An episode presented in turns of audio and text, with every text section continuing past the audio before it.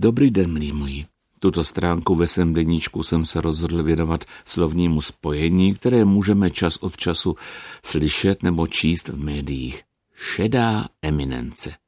Užívá se při referování o politice v souvislosti s nepříliš známými, takovými nenápadnými lidmi v pozadí, kteří však mají velký vliv, kteří, ač nikým nezvoleni, rozhodují o podstatných záležitostech.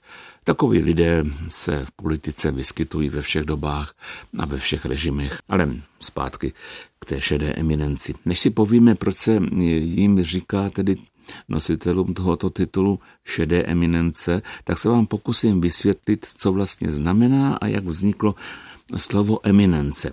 Ve slovníku spisovného jazyka českého se výraz eminence vyskytuje s velkým E na začátku a je tam označeno jako titul kardinálů římskokatolické církve.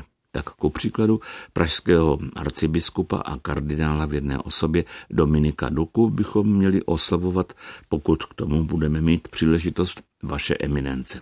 Dále jsou zde slova eminence, eminence a eminencí s malým e na začátku.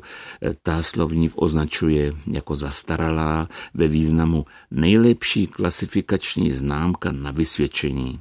A konečně ve slovníku najdeme přídavné jméno eminentní, které se užívá ve významu výrazný, význačný, mimořádný, zvláštní, vynikající. Všechna tato slova a spolu s nimi také výraz prominent pocházejí z latinského eminere, vynikat či vyčnívat.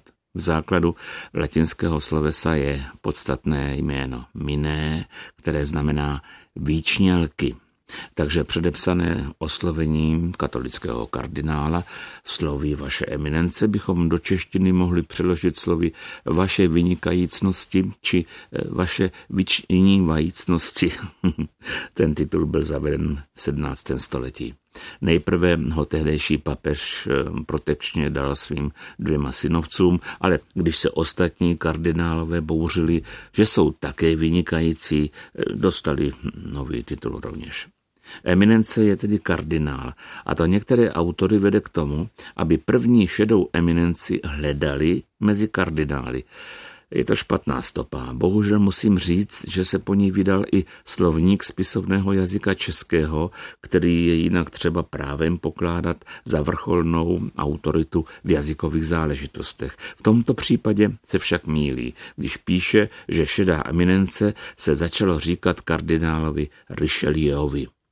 Slovník střílí těsně vedle, zapomíná, že tu jde o eminenci šedou, tedy šedě oblečenou, a to kardinálové v Richelieuově době věru nebyli, ti chodili v purpuru.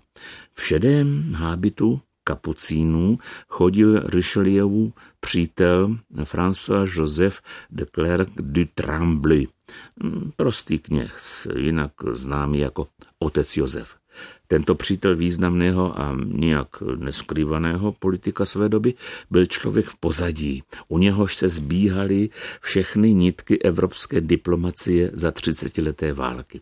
On vymýšlel tvrdě a chladně kalkuloval a pak radil Richelieovi.